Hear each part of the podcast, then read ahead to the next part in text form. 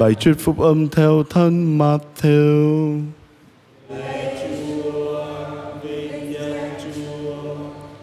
Khi ấy Chúa Giêsu phán cùng các môn đệ rằng, không phải tất cả những ai nói với ta, lạy Chúa lạy Chúa là được vào nước trời, nhưng chỉ có người thực hiện ý cha ta ở trên trời, kẻ ấy mới được vào nước trời vậy ai nghe những lời ta nói đây và đem ra thực hành? Thì giống như người khôn ngoan đã xây nhà mình trên đá, mưa có đổ xuống, nước có tràn vào, gió bão có thổi đến và lùa vào nhà đó. Nhà vẫn không sập vì nhà ấy được xây trên nền đá. Và hễ ai nghe những lời ta nói đây mà không đem ra thực hành, thì giống như người ngu đần xây nhà mình trên cát khi mưa xa nước lũ gió thổi và lùa vào nhà đó nhà sẽ sập và sẽ trở nên đống hoang tàn đó là lời Chúa.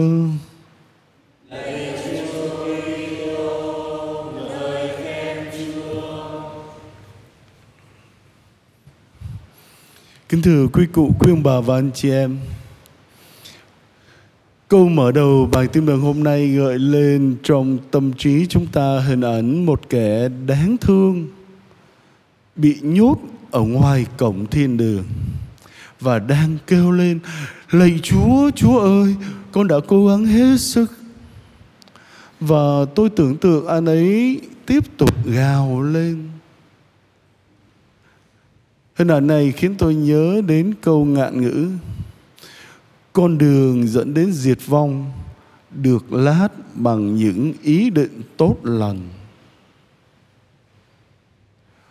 Mục đích tốt thôi thì chưa đủ. Thực sự, chỉ với những ý định tốt, ngay cả những ý định tốt nhất của bản thân ta cũng không thể cứu được ta. Nếu vậy thì sao? Xin thưa, chỉ nhờ công nghiệp của Chúa Giêsu Kitô, chúng ta mới được cứu. Như thế, những gì chúng ta cần phải làm đó là nghe những lời Chúa nói đây và đem ra thực hành. Với những giáo huấn của Chúa về lối sống đúng đắn, chúng ta có quyền tự do chấp nhận hoặc từ chối như thế, Chúa Giêsu Kitô đã trao cho chúng ta quyền tự do, quyết định vận mệnh của mình đoạn trích phúc âm mà chúng ta nghe xuất hiện ở cuối ba chương, từ chương 5 đến chương 7 với giáo lý định hướng cho cuộc đời của một người Kitô hữu mà chúng ta vẫn quen gọi đó là bài giảng trên núi hoặc là bài giảng bát phúc. Vì Thánh Matthew đã trích dẫn lời tuyên bố trực tiếp từ miệng Chúa Giêsu phán: Vậy ai nghe những lời ta nói đây và đem ra thực hành nên chúng ta nhận thức rằng chúng ta phải lắng nghe tất cả những gì Chúa Giêsu Kitô nói với chúng ta trong thánh kinh, trong lời cầu nguyện, trong khi chúng ta cử hành phụng vụ. Và sau khi chúng ta lắng nghe, thì chúng ta phải hành động đây là hai trụ cột của đời sống người Kitô hữu. Suy niệm lời Chúa và hành động bác ái. Thật không may, việc bỏ qua một trong hai, hoặc là chúng ta quá nhấn mạnh điều này mà bỏ qua điều kia đôi khi đó là cái lối tính toán có lợi cho bản tính hẹp hòi, ích kỷ, thiển cận của ta. Và hậu quả là chúng ta lầm được lạc lối, giống như những người xây nhà mình trên cát. Ta hãy nhớ rằng Chúa Giêsu Kitô mời gọi chúng ta trở nên như một người khôn ngoan, coi trọng lời cầu nguyện và hành động là người biết lắng nghe lời Chúa vừa hành động bác ái.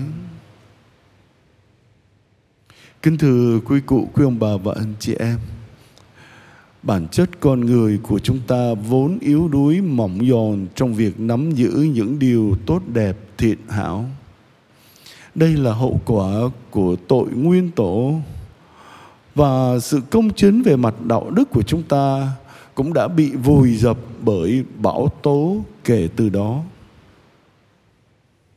tuy nhiên chân lý đáng buồn này có thể được ví như một cánh cửa đã bị khóa mà nay đã có chìa khóa là Giáng sinh, mầu nhiệm nhập thể con Thiên Chúa làm người. Đức Kitô Giêsu đã đến thế gian, Ngài là cứu Chúa của chúng ta.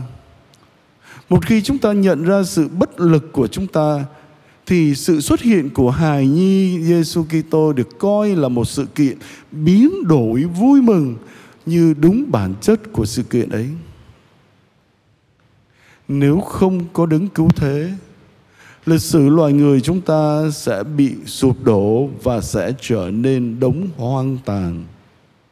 Nhưng nhờ giá máu cứu độ của ngài lịch sử cứu độ nhân loại nay được xây dựng trên nền đá vững chắc.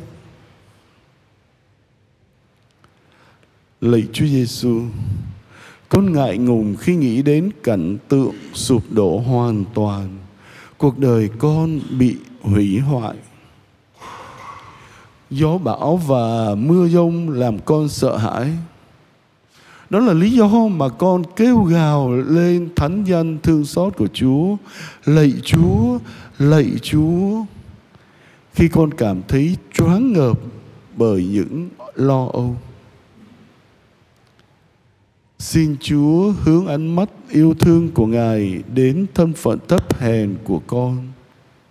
Ban cho con sức mạnh để thấm nhuần lời dạy của Ngài và đưa lời Ngài vào trong thực hành của cuộc sống.